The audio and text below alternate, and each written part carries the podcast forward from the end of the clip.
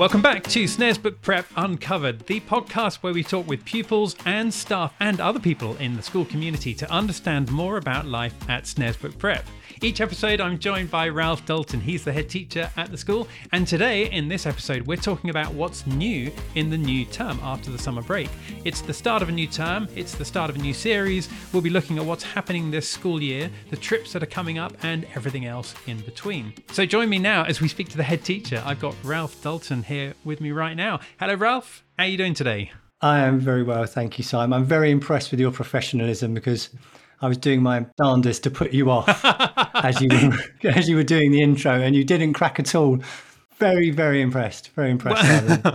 yeah, it's it's uh it's it's a tricky one to do uh with you putting faces, but uh, uh just for the sake of people listening. But it's um it's also quite strange recording an intro like that, which is clearly me not speaking to you, but speaking to the audience when I'm looking at you and you're looking at me. So that does feel a bit strange. Anyway, how are you? What's going on in your world right now? In my world right now, it's um, it's actually very quiet. Normally, I don't know why. We normally do these in the morning, and uh, my window's open, and you can hear the playground, but the window isn't open because it's the first day that's actually quite chilly for a while, and it's the afternoon, and everybody's gone home so yes, it's, it's it's all a bit it's a little bit strange actually right now this second. Schools without children are sort of slightly bizarre places, aren't they? I mean, in a strange way, a little bit eerie at times as well. Yeah, I guess they're vessels without a purpose without the children. You know, you look in other offices. I always, I'm sure I've said this before, but you know, at Christmas time, you might walk up to the high streets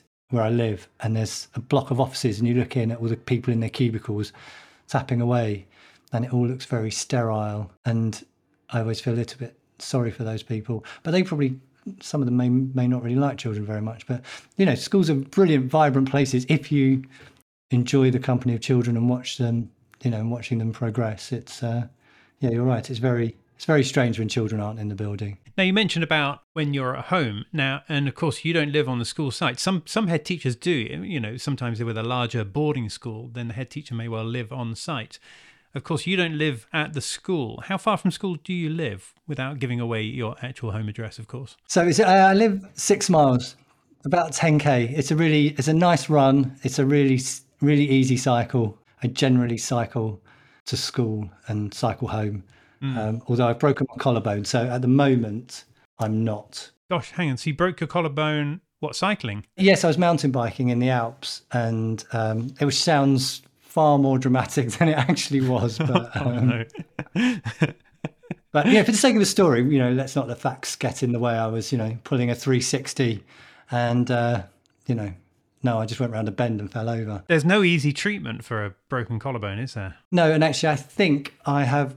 I, I mean, I, am sort of, I don't know, 20 odd days in. So I'm halfway through the sort of natural healing process. But I think I've got away with it lightly because of what I've done is I've basically, in the words of the consultant, smashed the end of the collarbone. So it's, it's just shattered into pieces, but you don't really need that part. So just need to see if it will heal without any discomfort or um, affecting range of movement. And if that's the case, then I can leave it alone. So I will get away without surgery. But how much pain are you in at the moment for it then? No, not too much. I've got it's more limited um, movement. I'm still I still can't quite uh, lift a cup of tea to my mouth without it being uncomfortable. So I'm sort of at that stage.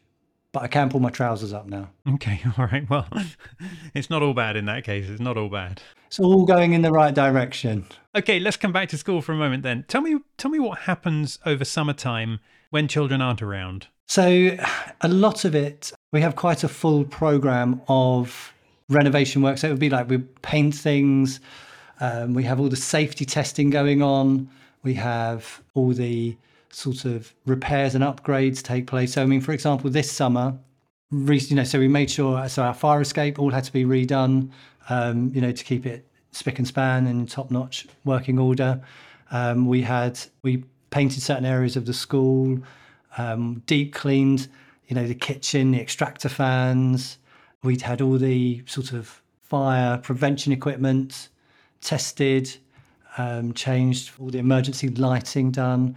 We had all the upgrades to our filtering and monitoring systems for the internet to, you know, in terms of keeping the children safe when they're online. you've got all that sort of sort of housekeeping, if you like, going on. Uh, you've got obviously teachers will be going through all their plans for the year and the term. So you, you, they'll go through all their long-term plans. They'll then go through all their medium-term plans, and they'll do their sort of short-term planning for the upcoming term. There's a lot of training that goes on. Again, for the first sort of week, two weeks, I was sort of undertaking training every day on various bits. Um, you know, meetings carry on, getting ready for the the next year. The teaching staff do still get a good break though over over summer, don't they? Yeah, they, um, I hope so. You know, it tends to, it's our chance to work from home, but you know, it's it's it's the one chance you get to catch up. And actually, it's the one thing that I really found to be different from working in a sort of more in a commercial setting was there was never a break where everybody stopped. So you always had that pressure when you were trying to go away on holiday. You know, so if you were taking your annual leave you had the bit building up to it where everybody's trying to where you're trying to get everything off your plate and then you go away and you sit there knowing that everybody's still life is still carrying on and your inbox is filling up or stuff is happening and then you get back and you've got to sort of clear the backlog as well as deal with everything that's gone on. Whereas i think the one thing that makes it makes it a proper break is that you can you know that life will stop when you're not there because when you're not there. It sort of it sort of tails off over those first two weeks you know it's fairly constant and then it sort of tails off and then you get a sort of period of three to four weeks where you you know you get a few bits in and and then it sort of ramps up again as we get as we approach the other side. It's funny you mentioned about the corporate world. My, my first job out after i left university was working for for bt and my boss at the time he said simon i'll give you a piece of advice. Whenever you go on holiday take two weeks instead of one week because if you take one week then people don't deal with the things that you would normally deal with they just wait until you're back. Whereas if you're gone for two weeks, then generally, if something needs to happen, then they, it can't wait for you to get back. Therefore, someone else will just do it instead. That that was really some solid advice there. I, I, I really appreciated hearing that. Talking of staff, though, tell me about new members of staff because you know the start of each academic year, there's there's usually uh, at least one member of staff. Is that right? Yeah. So this year we welcome um, Miss King to reception uh, uh in terms of the office. So um, parents, when they sort of ring in or come into the the school office, they'll they'll meet her. Um, she's been a great addition. Um, you need to be fully willing to sort of get involved in all areas of life when you uh, join a small school, and uh, she certainly is one of life's doers. You know, she gets involved, and she's uh, got a great uh, sense of being there for the children as well, which is nice because again, sometimes in schools you can find admin staff that find the children a distraction. They forget that there's lots of offices without children in them. So, so Miss King's a, a great new addition, and I'm sure by the time people listen to this, they'll have probably spoken to her on the phone or dealt with an email. We have Miss Ecton's joined us um, in year four. Again, fantastic um, to have her on board. And actually, we're going to record a, an introduction, like a podcast with her, so people can listen to that and get to know her. Looking so, forward to that. That's going to be good, Miss Miss Acton. Yeah. Uh, no pressure. And we have uh, Miss Choi's on maternity leave. So um, we have um, Miss Melantin who's joined us to cover that, although the children know her as uh, Miss Claudia. And she brings a great wealth of artistic expertise, particularly in modelling and puppetry, she worked as a commercial puppeteer before becoming a teacher. Oh wow! Um, she, I think, I was going to say 17 years as a class teacher, uh, and we're lucky to have her sort of specialising in teaching art. So, and forgive me, what's her what's her name? Did she go by two names? Did you say? Yeah, she's so she go. The children know her as Miss Claudia because she says um, primary school children find her surname very tricky. Oh, I see. Right, right. So, what should the parents call her? If someone's listening to this right now, what what what what, what should they be called? I'm sure her? Miss Claudia would be um, for for this for simplicity, Miss Claudia, so everybody knows who we're talking about. All right, okay, that's good. Um, that's good. Yeah, and I think that's I think that's it on the staff front. Although in this coming year, we will welcome back um, Mrs. Bradley. She's been on maternity leave, and Miss Griffith. So I'm sure that'll be like having two more new members of staff, but they've actually been here for a while. Okay, so tell me a bit then about what we can expect to be happening over this academic year. There's always lots going on. So, this academic year in no particular order. So we'll we'll have the various plays. So EYFS will have their nativity play. Year two will be doing the Christmas play. Year four will um, have a play. Year six have the play. Um, I'm not sure if we've decided. I know the nativities, the Christmas play and the nativity, they're decided. I'm not sure what year six are doing, so that'd be a surprise. We've been working our way through this sort of Shakespeare plays, and it's it's whether we repeat the cycle um, or look for another classic to do. Because the idea was that in doing the sort of Shakespeare plays, then they get a an understanding of a number of the plays through their time here. So when they get to GCSE, they've got it's not the first time they come across Shakespeare. We've also got various, there'll be various trips going on. So, year two, go to Mountfitchet Castle um, as part of the history study. We have the year three and four one night residential trip, or oh, that's taking place next week. That must be very exciting for them when they go on that residential trip. Yeah, I mean, um, I think so. They they all seem very excited. Um, it's very it's done so the year three and four residential is, is one night and it's very local. So if anybody is uncertain, then they know that home is not too far away. You know, um, they could they could go home and still come. So they could do one day, go home and come back the next day. Um, although we try and encourage them and and they generally do. They generally stay overnight. It's more to help them with that anxiety. They know that that's an option, and it's and again, it's very much in preparation for the year um, for uh, residential, which they do later on in the year, which is like PGL, and then the five and six residential, which this year is the South Downs. That's all happening. We're all excited to see how year six get on with their exams, and we're you know sort of continuing preparation for that. That's always nerve wracking for everybody, but it, but it always works out well in the end. I'm sure it'll work out just great for those year sixes.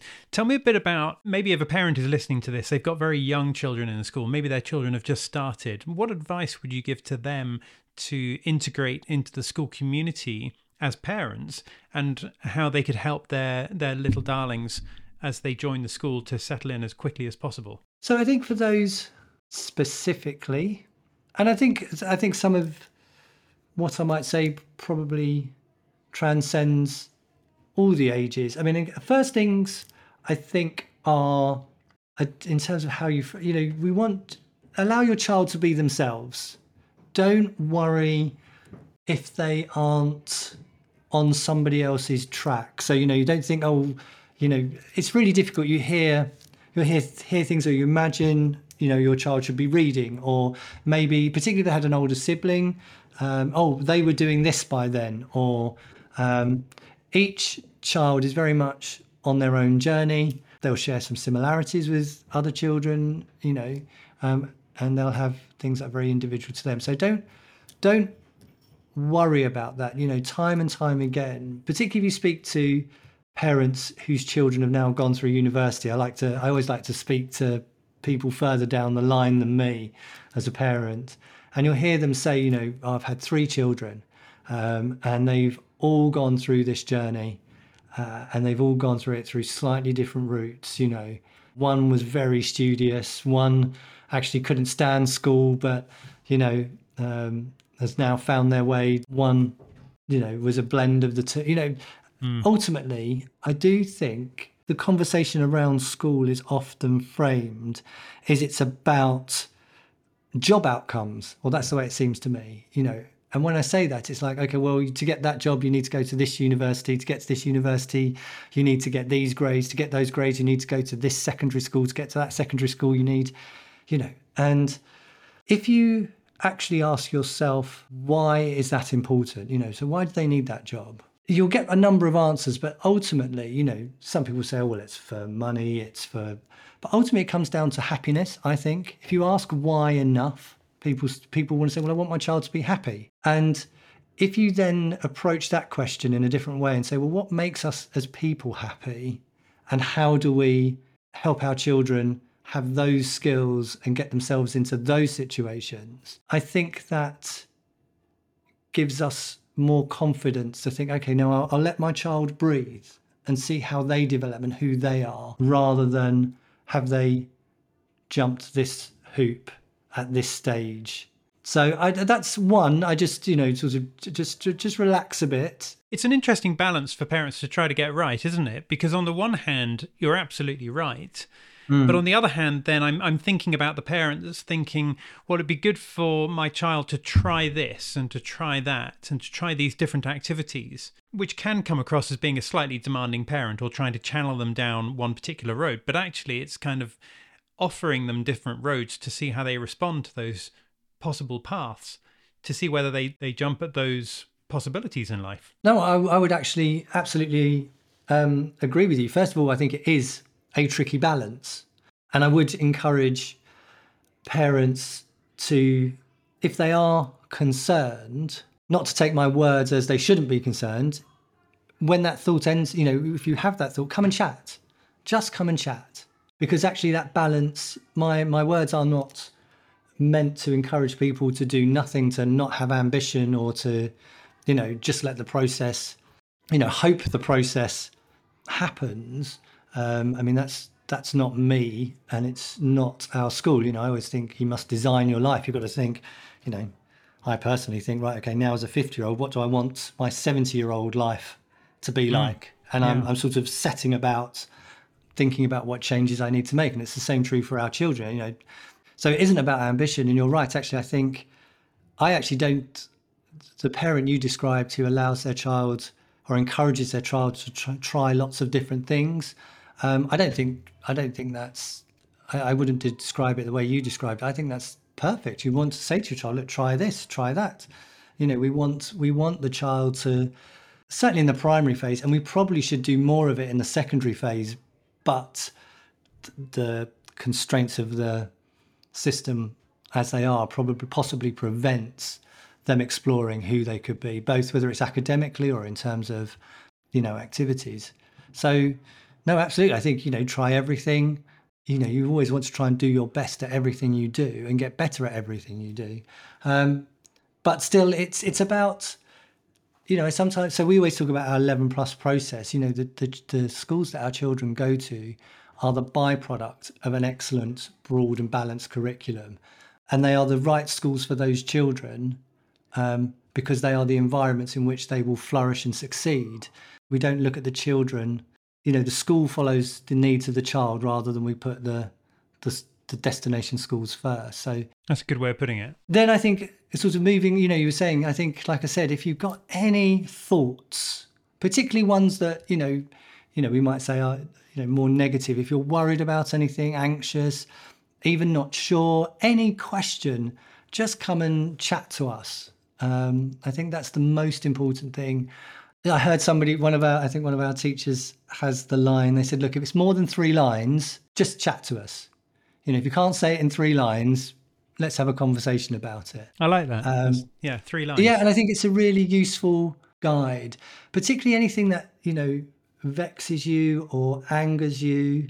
Again, another person I spoke to, they they've come across this phrase: um, "Don't be furious, be curious," which I really like. I'm, I'm trying to adopt it. I mean, I, I don't think I'm a particularly well. I've trained myself not to be a particularly furious kind of person, but where you can look to understand what is going on, that's you know how how we get to understanding. And I would say, you know, I'd, I'd, say to parents that if there's something that we're doing that you think that is ridiculous, get in touch because it's either ridiculous and you know we can change it if it you know if it truly is and you know then we definitely need to change it and we need to hear that it's really not working for you generally you know i'd certainly like to think that everything we do is based around a principle has reason and it might be that our reasoning hasn't taken into account a different perspective. And again, I'd really welcome that so that we can change what we're doing because that will then increase the inclusivity of what we're doing and our practice. And really, we're, we're what we want is we want our parents to enjoy the experience of their child's education as much as possible. So if anything isn't working, you know, or you just have any questions or um, just come and just come and ask and speak to us. You know, we really are. We're not we're not traditional teachers that will that want to tell parents off because I think there are I think lots of people have experiences being told off as a parent by their child's teacher and that's not us. And what what is the best way for people to get in touch? Is it is it by phone? Is it by email? Whatever works, I think, for them. I mean, generally, it's either catch us on the gate. So all the teachers will dismiss at the end of the day on the gate. I'm on the sort of gate in the morning, so catch me. Um, ring the office, email the office. They tend or write some some classes have like a home school diary, um, but generally just you know give us a brief you know I'd like to chat about this. It's useful to know in advance roughly what it is, but I appreciate sometimes parents don't want to share that more publicly. But yes, that's the easiest way to do it. I think the other thing that can be tricky is um, the WhatsApp groups. So WhatsApp groups are great. Um, they're a great source of um, support for for you as a parent, but they can also be a source of disinformation. So, for example, it only takes one child to slightly misunderstand something, um, and then as a parent, you think, oh, well, I'll just check with everybody else on the WhatsApp group. Before we know it, everybody's slightly uncertain about what the situation is when it was probably just, you know, go old school and just contact the school.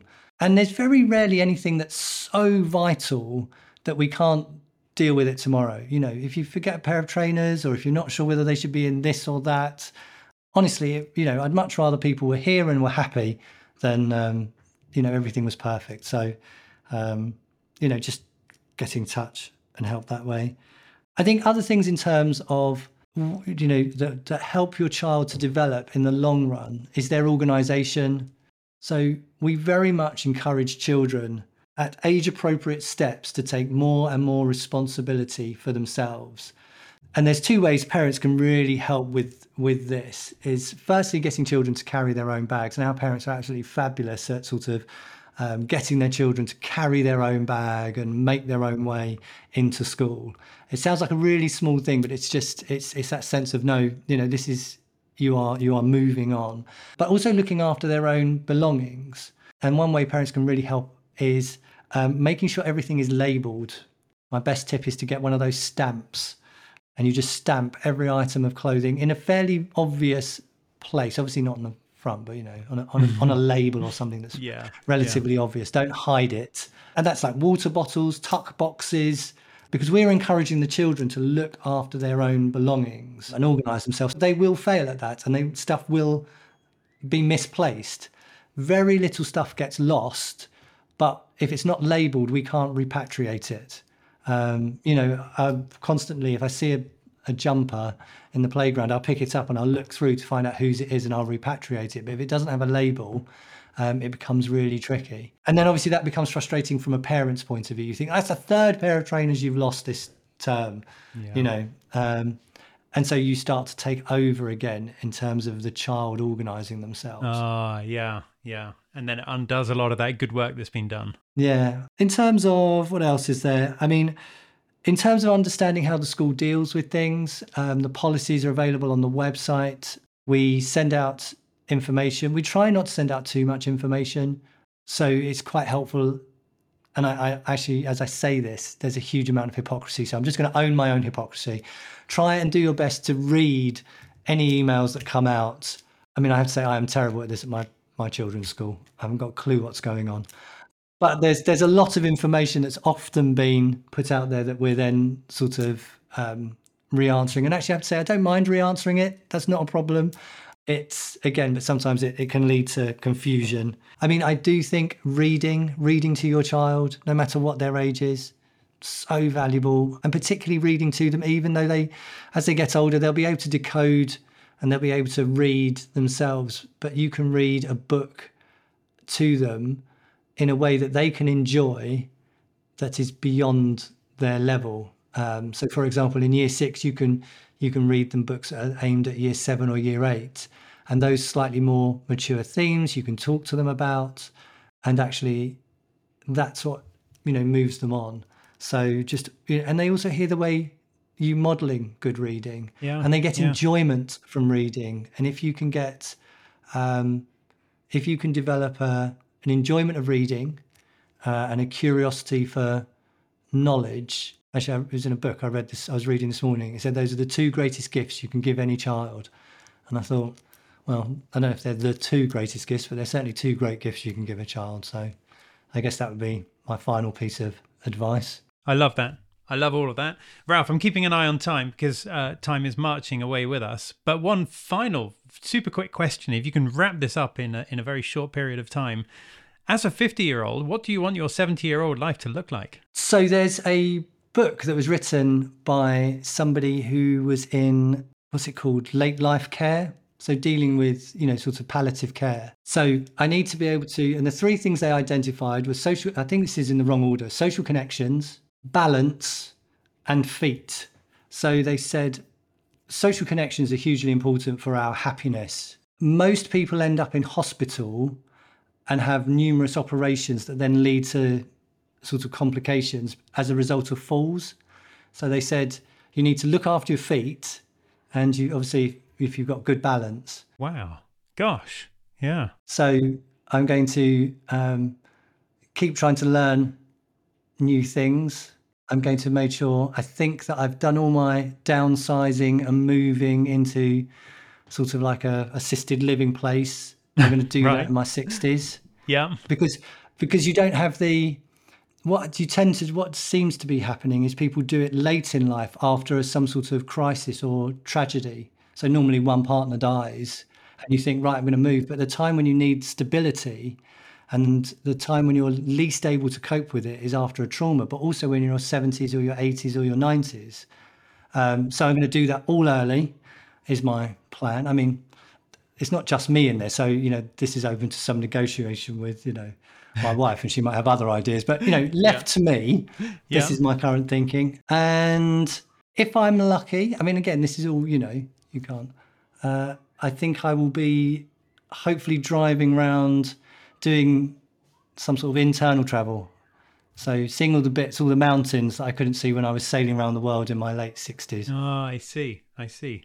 I don't know if that's ever going to happen because I'm such, I'm such a homebody that I've never been anywhere in the world, and yet, you know, You know, maybe when you're in your 70s, you'll be tuning back in and listening or re listening to this podcast episode, trying to work out how accurate you were. I wonder. I wonder.